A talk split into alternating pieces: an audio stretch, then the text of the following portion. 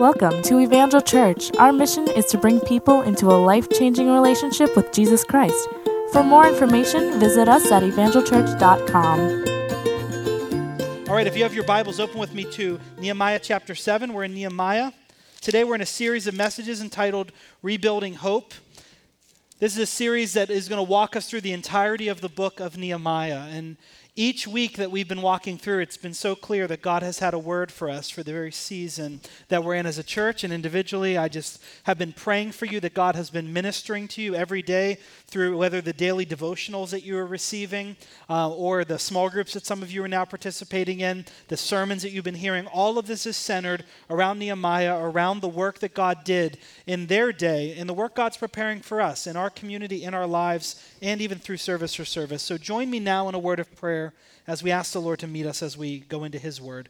Heavenly Father, we thank You today for Your goodness. We thank You for Your Word, and that, Lord, it is the timeless truth, Lord, of who You are. Lord, You have chosen through Your Word to reveal Yourself to us. Lord God, we thank You today that Your Word has power to change and transform our lives, Lord God, as we walk in obedience to You. So we pray now that You would come and speak to us by the power of Your Word. Lord, Your Holy Spirit would come and instruct and lead and guide us into all truth. We pray, Lord, that we would leave here different than we came in, Lord. And may it be because You have been meeting with us, ministering to us, touching us, Lord God, through Your Word now. So come, Lord, and teach us the things that matter to Your heart, Lord God. Teach us what counts in Your eyes, Lord God, for eternity. And we'll be sure to give You all the glory. In Jesus' name, amen. Amen. I'm going to begin today's message by asking you a series of questions. And I don't want to hear all your answers out loud, but I want you to acknowledge whether or not in some way to yourself or to the person even sitting next to you, if you can remember these things or not, okay? This is a little bit of a test that I want to give you. So just think about each of these and how you would answer these questions. First one is, do you remember the color of the car that you rode to church in today? Okay. Do you remember the color of the fifth car that you passed as you were driving down your street today? No, okay. Do you remember the exact number of cars you passed by as you were driving to church today? No? Okay. How many cars are in the parking lot today that you're parked in? No? Okay. Do you remember how many people were in the grocery store last time you went shopping? Do you remember what you forgot last time you went shopping after you got home? Yes. Do you remember how many people were in your wedding party when you got married? If you think about it. Do you remember where you went on your first date with your spouse, if you're married? Do you remember your waiter's name that first date? Okay. Do you remember your birthday? I've been reminded today. Do you remember your children's birthdays? Do you know your mailman's birthday? No? Okay. The way you answer these questions tells a lot about us. There are certain things that we can pull right back to our memory. There are things that we can grab at a moment's notice when I ask you about that. It doesn't matter if it was something that happened a long time ago or yesterday. There are certain things that you just know, that you have grabbed a hold of. They are the things that matter, the things that count. You have a way of counting. And so today's message is about counting what counts, meaning understanding and remembering the things that matter most. And so we have a way of remembering those things. And some of us, our memories can get fuzzy at times. I'm sure if you spouse have forgotten a very special date, maybe your anniversary or a birthday. There can be times that you forget a name of a person that you know that you should remember, but you've forgotten it, and it makes you feel a little bit foolish. But by and large, we have a way of counting what counts. We remember and call to recollection the things that matter most. Why? Because we've held on to them in a special way. They matter to us. Today, as we read through this passage of Scripture and we look in Nehemiah chapter 7, to someone that's just glancing at it, it looks as though it's just a list of names that are being listed out, which was something we see often happen in Scripture. For some, you have trouble reading the Bible in your daily reading plans because you get to portions that you say, man, I just feel like it's just a bunch of names and places and none of it makes much sense to me. Some of you, as you begin reading through the New Testament, you see a long list of families and names. It's called a genealogy that brings you all the way to Jesus. And you could say, man, I don't get it. There's just a bunch of random names. No, there's purpose in that. Here's what I want you to know today. That the God of the universe, the author of his word, of God's word, the Bible to us, has chosen of all the things that would be shared with us, all the things thousands of years after it was written that would be disclosed to us, some of it are names of individuals that we can't even pronounce very well, can we? They're people whose backstory you may not know, whose history is not as famous as someone like Noah or Moses, and yet their names are written in Scripture and come down to us today. I believe it's one of the great examples of how God counts the things that count. And God makes mention of them. He has collected this information and seen that it would be fit for us today to see it, whether it's here in other portions of Scripture. Do you know why? Because people matter to God. People matter to God. You may say, that's very simple sounding. It's very, very true. For God so loved the world, he gave his only son. He didn't have some fixation with the atmosphere, the ozone layer, the salt water, the trees. Do you know whenever the Scripture says, for God so loved the world, what it's referring to? Us. You. Someone said me. Yes, you. God is crazy about you. He's crazy about people. He loves us with a love that we could never imagine. The God of the universe uses people to fulfill his purpose. And we have been reading a story about God using a group of people and a leader named Nehemiah to change history, to change a city, but most importantly, to change a nation and a group of people, so that their hearts would be before God again. The first portion of this reading that we've been through, chapters 1 through 6, has been all about the building of the walls and the building of the city. As we get to chapter 6, you could say, well, it's over now. We read last week how in 52 days the walls were rebuilt. Now the story's over. No, the story's just beginning. Because God's ultimate purpose was not just to build a city, it was to build a people. And to establish, not just to change some walls, but to change some hearts and some lives. We get to move now from the time where we see a city being rebuilt to where we see a people being rebuilt, where we see lives and hearts being rebuilt and restored and revived so that they could be in relationship with God again.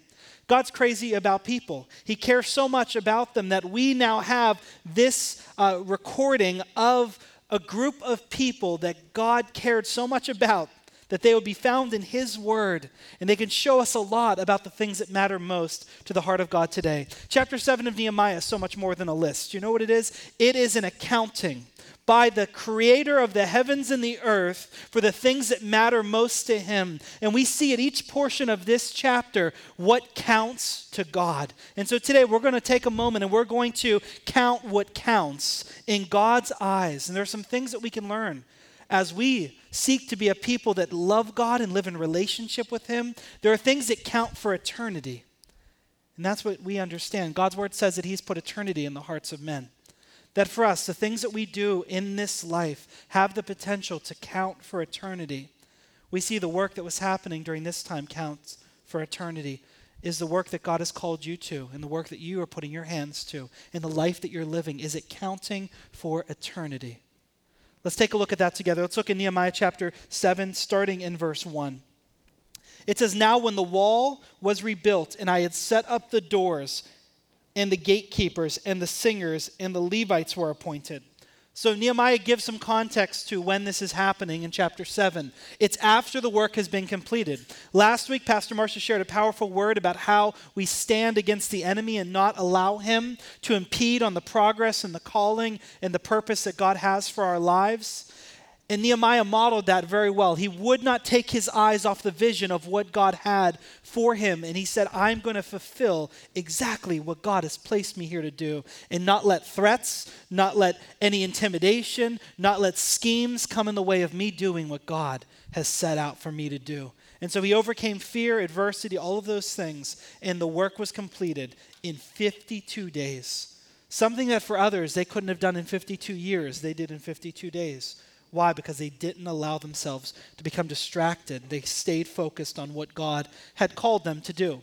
So Nehemiah completed the work. He said, after all the work has been completed, after the walls were up and the doors were hung, the gates were all in place, he began to go through and appoint individuals. And as he begins to appoint individuals, Nehemiah starts with the very important ones, the leaders. He is mentioning first those that he is going to appoint to special places of leadership. And we need to understand the first thing that counts today is our leadership counts, meaning our leadership matters. Nehemiah looks, and as he's looking to continue this work, because he realized that when the walls were up, that was just the beginning of what God really wanted to accomplish. And if that work was going to stand for time and continue to stand the test of time, that he would need leaders to be in place. He realized that the walls were only as strong as the leaders he placed on them. He realized that the city would only be as secure as the leaders that would rise up and take the positions he had called them to. And so Nehemiah begins to appoint leaders to serve in some very special places. Let's read verses 2 and 3. It says this, "Then I put Hanani, my brother, and Hananiah, the commander of the fortress, in charge of Jerusalem, for he was a faithful man and he feared God more than many. Then I said to them, 'Do not let the gates of Jerusalem be open until the sun is hot. And while they are standing guard, let them shut and bolt each door. Also appoint guards for the inhabitants of Jerusalem, each at his post and each in front of his own house.'" So Nehemiah begins to appoint leaders, calling people to rise up and to stand and to take on the call of leadership during this time. We can see that these walls are secure now, that you could say the work is already finished. That's why they build walls. But they realized that the integrity of the wall would only matter if there was integrity in the leaders, the people that were placed there, that they would be the ones fulfilling the purpose God had for them. In studying for this, I came across a story that talked about the Great Wall in China, and it said that the Great Wall in China is one that during its time, when it was meant to be something used to protect and keep out individuals, there were only 4 recorded instances of that wall ever being breached. Could you imagine a wall that big that goes that long, only breached 4 times, and every time it was because someone that was standing on the wall was bribed into allowing them to come through? See, the real security, the real health of the city, of the place that God was working, he knew it wasn't in the walls, it was in the leaders, the leadership rising up and being willing to do what God had called them to do. And so it was so vitally important for Nehemiah to appoint leaders to stand in the right place. Are there any leaders in the house today? Some of us, we would try to answer this question, what is leadership? And for many, I think that we can define it in different ways. When it comes to our day today, we can often define leadership in all the wrong ways. We can think of leadership as simply having a certain title or a certain position. We are quickly learning what I believe God's word has taught us all along, that leaders, it's not about your title or your position. It's about something much different than that. You see, leadership is best defined the way that I believe that John Maxwell defines it. Here's what he says, and this comes straight from John Maxwell, who's a great leadership guru. He said, "Leadership is not about titles, positions, or flowcharts. It is about one life influencing another." That's leadership. Leadership is influence. And therefore, I believe that there are more leaders in this room than you could imagine. You know why? Because I believe every person in this room is a leader. I actually believe that every soul that is up in our children's wing, from the youngest child to the oldest worker, is a leader. Because leadership is influence. And they may not be influencing someone yet, but at some point in time or another, there will be an opportunity for them to influence someone. And when you're doing that, you're operating in leadership.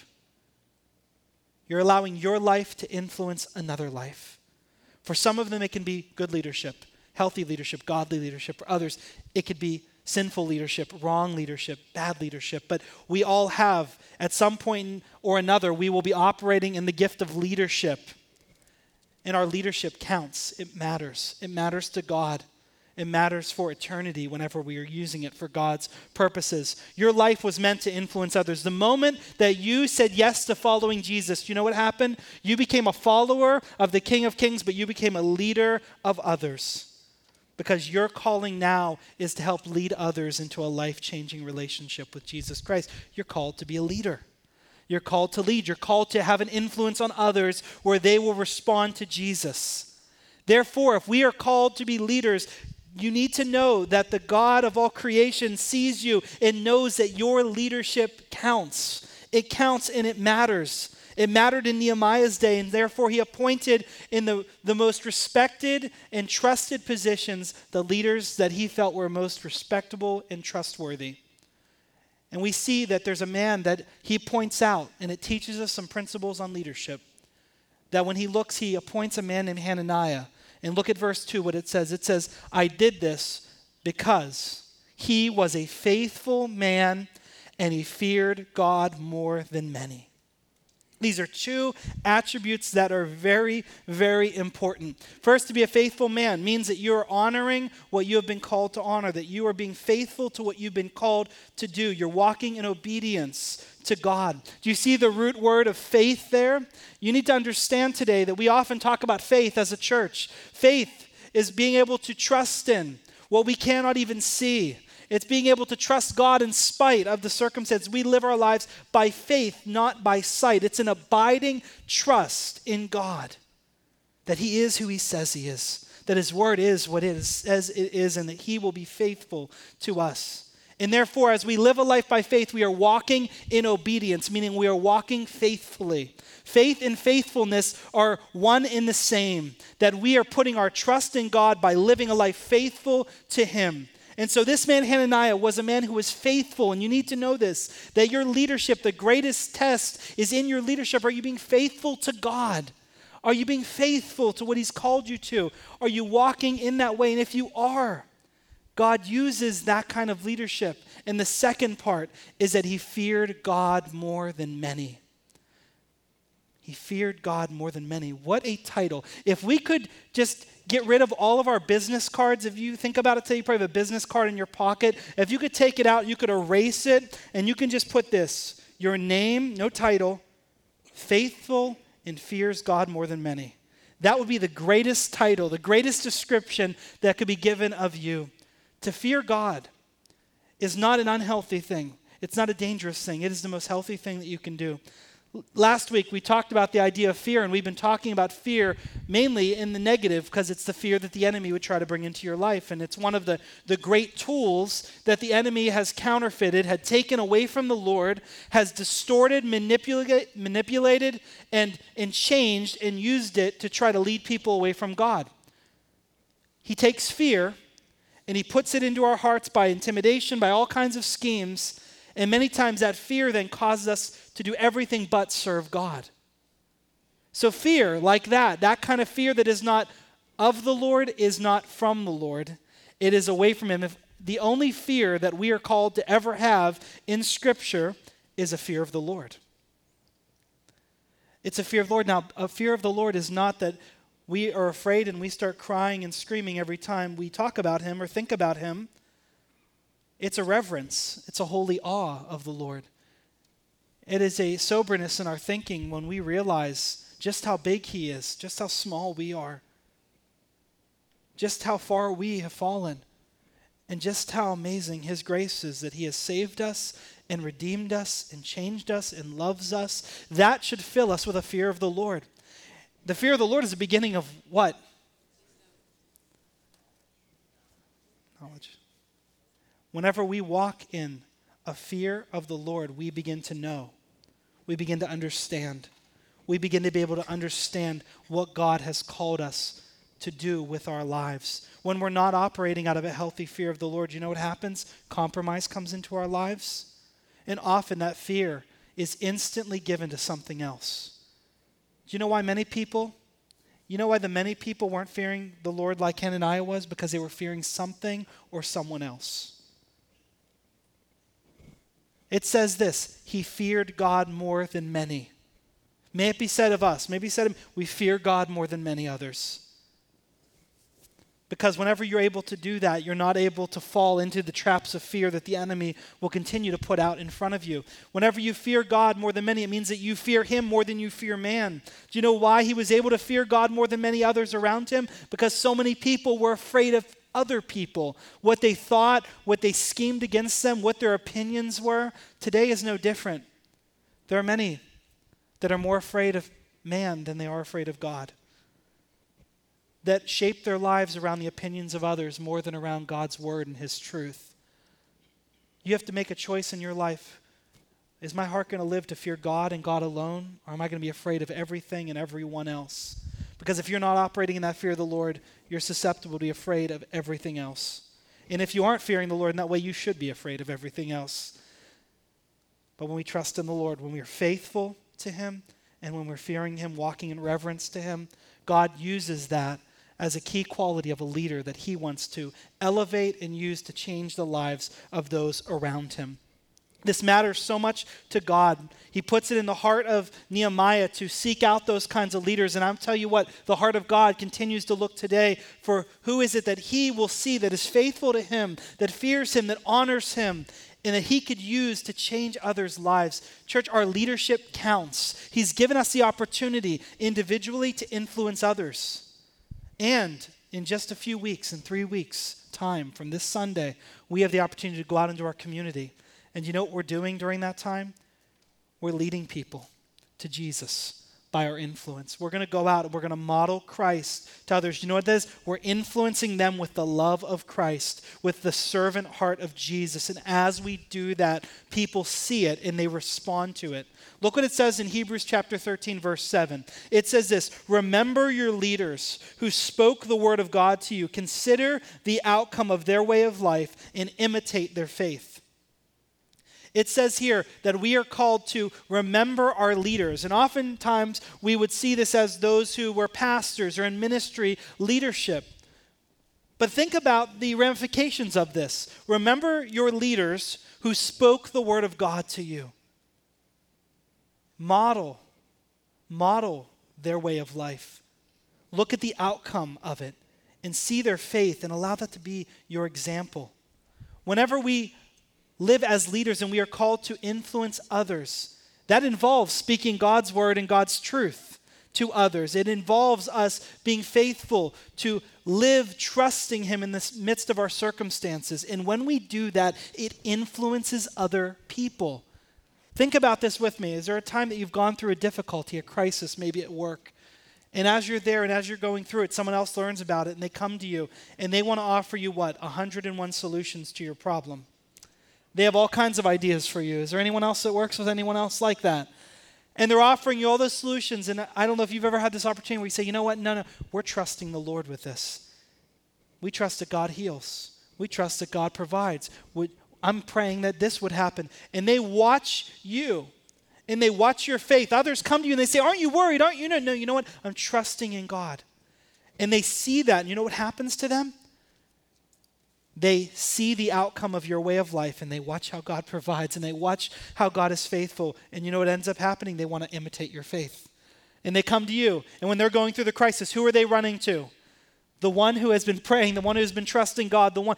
And they follow after. And you know what God does? He opens wide doors for opportunity for you to influence others for his glory, for his goodness. Let's use the gift that God's given us of leadership and influence to influence others for him, so that he could use us to fulfill the purpose he has for us in this life. So God's called us to count leadership, to understand it, to see that it matters inside of this life and for even eternity. The second thing that counts is our worship. Our worship counts. It's very important. Worship is so much more than the songs that we sing on a Sunday. It's not about the 25 minutes whenever we first walk into these doors. Does anyone else know that worship is a lifestyle? It's a way that you're called to live your life before God, that your life is literally meant to be an act of worship through the way that you talk, through the way that you treat your spouse, the way that you treat others, the way that you use what God has entrusted to you. You're called to live a life that worships him, meaning that you're magnifying God. When we say the word worship, it means that we are describing and ascribing worth to God, the creator of the universe. When we lift up those songs and we come together, it's not so we can hear how pretty we all sing. You know why? We do it because we want God to know how much we love him, how much we adore him. how much that we know and realize that he is crazy about us. He loves us just as we are, and how grateful we are for all that he's done in our lives. We give it to him as an act of worship, as an act of praise, and we lift up his name, meaning we lift him higher than anything else because we love him, because we adore him, because he is worthy of all of our praise. And so our worship counts. If we think back in Nehemiah, many would see this as just simply a construction project, but the real work that was happening, the real reason behind it for Nehemiah and the people is because they wanted to have a relationship with God again. And they could not have that relationship with God if they couldn't worship. The condition of the city was really found in the condition of their worship. And the walls could have been rebuilt, but if they weren't a people that were going to worship God, then what did it matter at all? It did not matter. Because their lack of worship is what caused the walls to fall in the first place. Their lack of hearts and relationship with God is what caused them to fall into judgment and all kinds of sin. And so, therefore, worship counts to God. It matters. One of the first things Nehemiah does as he begins chapter 7, verse 1, he appoints worship leaders. He appoints those that are going to serve, the Levites, the singers, those that will help lead the people into worship. He saw that our worship counts and it matters to God. And therefore, that was at the front of his list. Our worship counts. When we worship the Lord in this way, whenever we do that, God will move in our midst. For many, we pray, and we hear this a lot, right? You can see this all over the internet. And it's just common language. We pray that God will raise up leaders, that God will put godly leaders back in high places in government and leadership again. And we pray and say, God, the nation is on a collision course, and we don't like what we see the outcome to be. And Lord, if only you would just change something in Washington. If only you would just raise up this person or that person and put them there.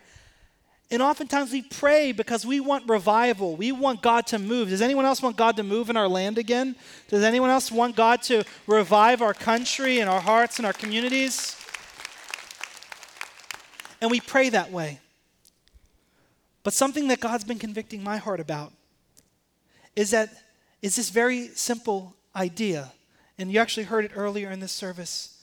If you're praying for revival, if you're truly desiring to see God move in a mighty way, the best way for us to do that, church, is take yourself, stand somewhere, draw a circle around yourself and say, God, bring revival and bring it here. Bring it here in my life right now, Lord God. May the revival begin in my life. The problem, I believe, with so many, what happens is that we pray for national revival without praying for personal revival. And I'll tell you what, if you want to see national revival, it starts with personal revival. Because we can look at it and we can say that a city needs a godly leader and a people need a godly leader. And we could see that. But guess what? Even after a godly leader comes, if there's a godless people, the city will still fall. And you can have a godly city with godly people, and you can have an ungodly leader, and yet God can still move. But what it all hinges on is worship. It hinges on God himself moving in lives. And if worship isn't at the center of it, then that's when things are really at stake, really in jeopardy. And so if we're praying for revival, church, let's pray for personal revival.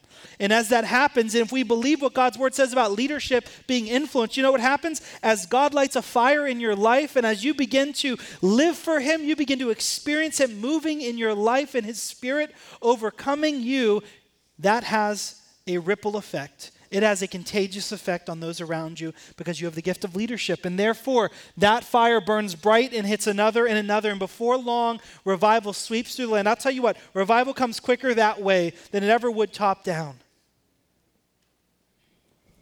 So if we pray for revival, we pray, God, come and revive us. And that happens through worship. That happens through God being in his rightful place. In every heart, in every life, are you magnifying him? Are you lifting him up? Are you worshiping him in spirit and in truth? Are you seeking to know him more and more every day? As we worship the Lord and as we pray, God will revive our hearts. He will revive our lives. He will revive our land. But it starts with me, right? It starts with us. Our worship counts. It counts for eternity. Because our worship is ultimately us giving worth to God. And so worship is all about that idea of God's worth. But the final thing that God counts and matters to him is our worth. Our identity matters to God. For some of us today, we could say, what does that mean? Me? Here's what you need to know today. God's word says that he has numbered the hairs on your head. He knows them. Do you believe that today? Do you believe that he knows you? Do you believe that God, the God of the universe, is so big that we read about and are talking about and singing to today? He knew you before your mom knew you. He knew you before anyone knew you. He knew you before you knew you. And the God of the universe loves you and cares about who you are. It's amazing. And he cares about your worth. And today, I look at the world around us and I think that we're plagued with an issue that can so easily defeat us and cause us to drift off from the purposes of God.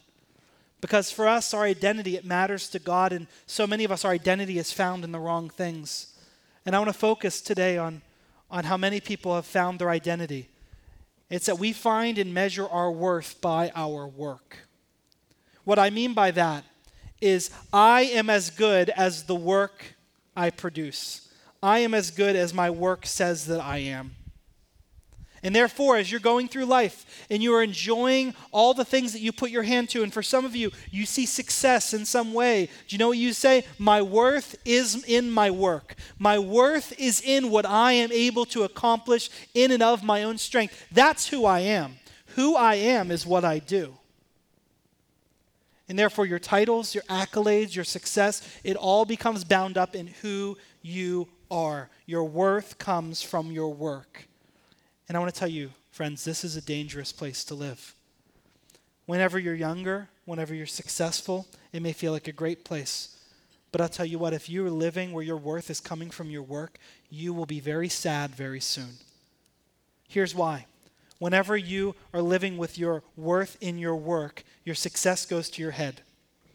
Pride floods in. You begin to believe you're as good as you think you are and others think you are. And that goes to your head, and that's not a good thing to have.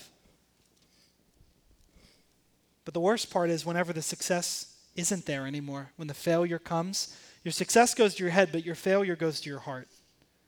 And when it goes to your heart is broken. And you begin to become depressed.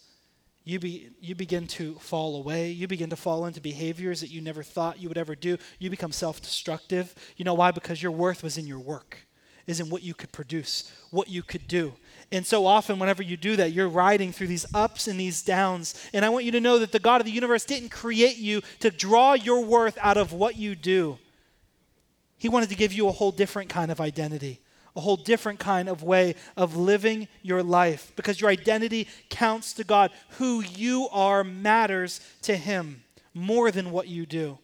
See, in Nehemiah's genealogy that's listed here, it's different than the one that is listed in chapter 3. In chapter 3, you saw a few things that happened. Nehemiah, he mentioned a group of people, who they were, what they did, and where they worked. That's how chapter 3, and as you go into some of chapter 4, that's how it's talking about who they were, what they did, where they worked. But as you get here in chapter 7, something different is happening, because that's what they did. That's the work being accomplished. But whenever you're going to talk about a people, Nehemiah doesn't go and pull out a group of records and says, I just want a listing of everyone that did exactly what they did. I want to know the guys that pulled the stones out, and I want to know them because that's their identity, and that's what's going to make them the people of God. No way. Their identity was found in something much bigger. It wasn't about them in the work that they did. It was about whether or not they were part of the family of God, the people of God.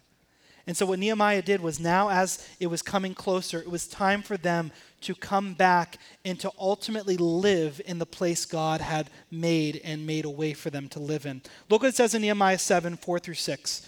It says, now the city was large and spacious, but the people in it were few, and the houses were not built. And then my God, this is Nehemiah, put it in my heart to assemble the nobles, the officials, the people, to be enrolled by genealogies. And then I found the book of genealogy of those who first came up, in which I had found the following record. This is the people of the province who came up from captivity of the exiles whom Nehemiah, king of Babylon, had carried away.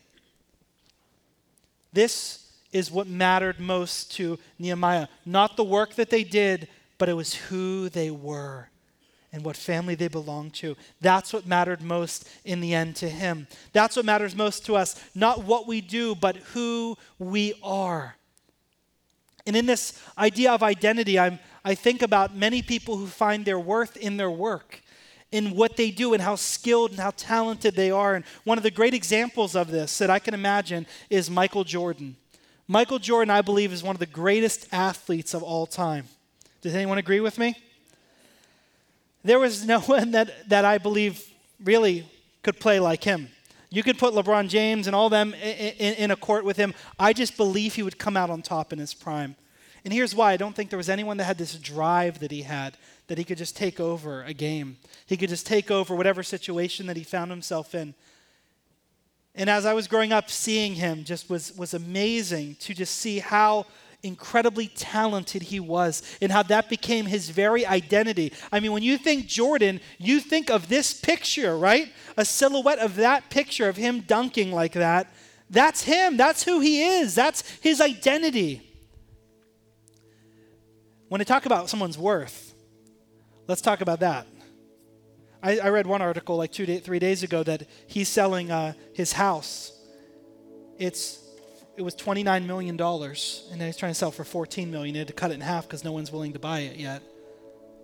So he's got a guy who's sitting on so much money that he's able to cut $15 million off the price of his house in just a moment. But I learned something else about him and his worth. That in his first 15 years, his whole 15-year career in the NBA, he made a total of $94 million playing basketball, doing what he did best. His work, bringing him some worth, a big net worth. But last year alone, 2014, he made more money in that one year selling shoes than he made his entire 15-year career combined. He made $100 million off of his shoes in one year. He now owns franchise. He owns a basketball franchise. He just to get him to come speak, if I wanted him to come and do this illustration for me, it would set us back $50,000. So he's talking about someone with some serious net worth. But he just turned 50 years old this year. And as he was doing an interview with a sporting magazine, they were talking to him about what matters most to him and what he thinks of all that he has accrued. And here's the exact quote that comes from Michael Jordan's mouth. "I would give up everything now to go back and play the game of basketball." And for many of us, I don't even know if we can grasp what he's saying. He's saying, all that I've accrued, all that I have, I would give it all up if I could just go back and play basketball again. If I could just get back onto the court and I could just dribble again, just be a part of a team again, just compete again. Do you know why he says something like that? Because his worth is so bound up in what he does. This guy, the same drive that made him the best ever was the very same thing that has caused him, if you followed his story, to fall into addictions and gambling, and because he is just someone who has to win, who has to do it, who has to be the best, who has to work. His worth is completely bound in his work. And therefore, as he gets to this stage in life, none of that really matters. All that matters is what he can do. And he's grappling with not being able to do it anymore. I want you to take notice of this, because your story won't make the news in the same way. But it will be the same exact story.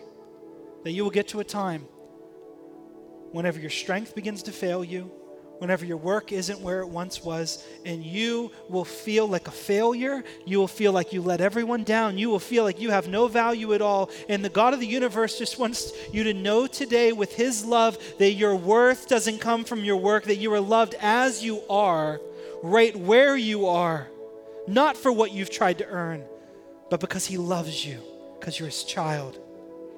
Today as we look at God's word, today as we consider our identity, here's the only thing that matters. It's what mattered in Nehemiah's day, that the people would come, and they would come, and he had one question for you. It wasn't what work did you complete. It wasn't how many stones did you do. What part did you build? Here's the question. Are you a part of the family of God or not?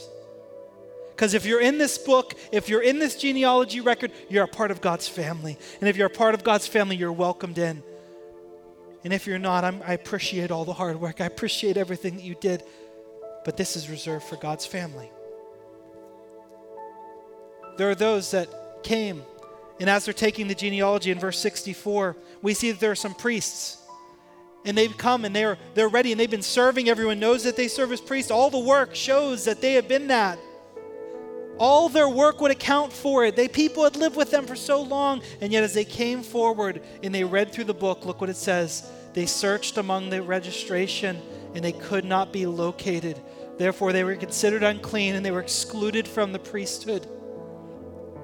All that mattered in the end was their name written in this book. It wasn't measured on their worth and on their work. It was measured on who they were. And today, here's what I want you to know, that the God of the universe wants you to turn to him again, that our Lord Jesus Christ has given you a brand new identity if you have called upon him as Lord and Savior. And today, that identity is what matters most to you, not what you can do, but who you are in him. And in the end, there will be and accounting. And the Bible describes it as a book that will be opened. And as that book is opened, it will be called the Lamb's Book of Life. And they will look in that book. And all that will matter in the end of the day is not how many titles were after your name, not how much you did, not how much you earned, not how much you provided. No matter what people thought of you and the work you did, all that will matter in the end will be, is your name there or not? It won't be what you did in that moment. It'll be who you are. Are you in Christ or are you not in Christ? And today I want you to know that you could have all the money in the world and you could try to buy your way into that book. You can't do it. But I'm so thankful you don't have to, because Jesus came 2,000 years ago, the Son of God. He was born. He lived here on earth.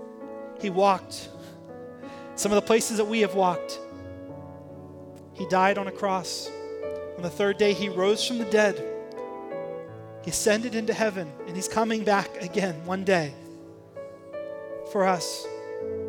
In that, what he did was he paid the ultimate price for us so that we could have a relationship with God, so that our name could be in that book, so that we could be a part of God's family today. And in the end of your life, that is all that will matter is, are you a part of God's family or not? Have you called upon Jesus as your Lord and your Savior?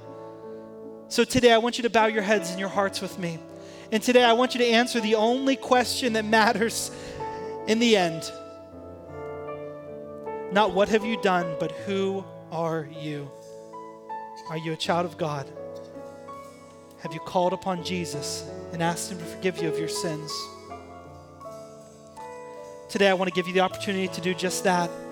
If you can hear me today online, if you can hear me in our overflow or any of this space in front of me here in this sanctuary. Today, if you know you're not right with God, today, if you know this will be the day that you want to turn to Jesus, I want you to say a prayer with me. I want you to ask him to come and forgive you of your sins, and I want you to commit to follow him for the rest of your life. Pray something like this.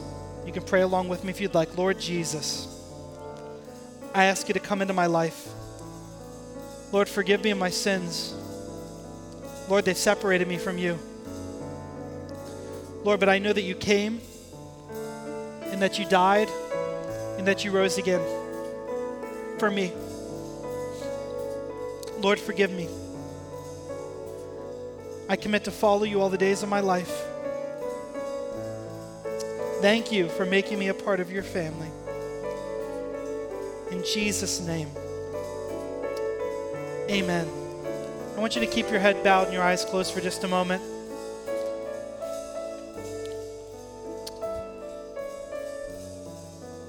Today, if you made that decision, I don't want this just to be a private decision that you've made just by yourself. Jesus said literally this: if you acknowledge me before men, I will acknowledge you before my Father. If you do not acknowledge me before men, I don't acknowledge you before my Father. And today I want you to know that your faith, you putting your trust in Jesus, is not just a private decision. It's a personal decision, but it's also one that you do proudly before others. And it's something you don't be afraid of or ashamed of at all. And so today, I want to just encourage you that you take another step in that decision. At the conclusion of our service, there are going to be people standing down here. They're pastors and leaders and altar workers, prayer workers. I want you to not leave this room without telling one person that you made a decision to follow Jesus. Maybe it's a person that invited you today. Maybe it's someone that's sitting near you. But today, I want you to make that decision that you're going to tell someone that you decided to follow Jesus today, and we'd love to walk with you on that journey. Church, can we all stand together today? And can those that are going to serve us down here for our prayer time at the end come at this time? Let's spend these last moments going before the Lord and just continuing to allow His Word to minister to our hearts. Allow God to grow you in your leadership. Allow Him to grow your intimacy and desire for Him in worship. And allow Him to continue to affirm and change your identity as you follow Him.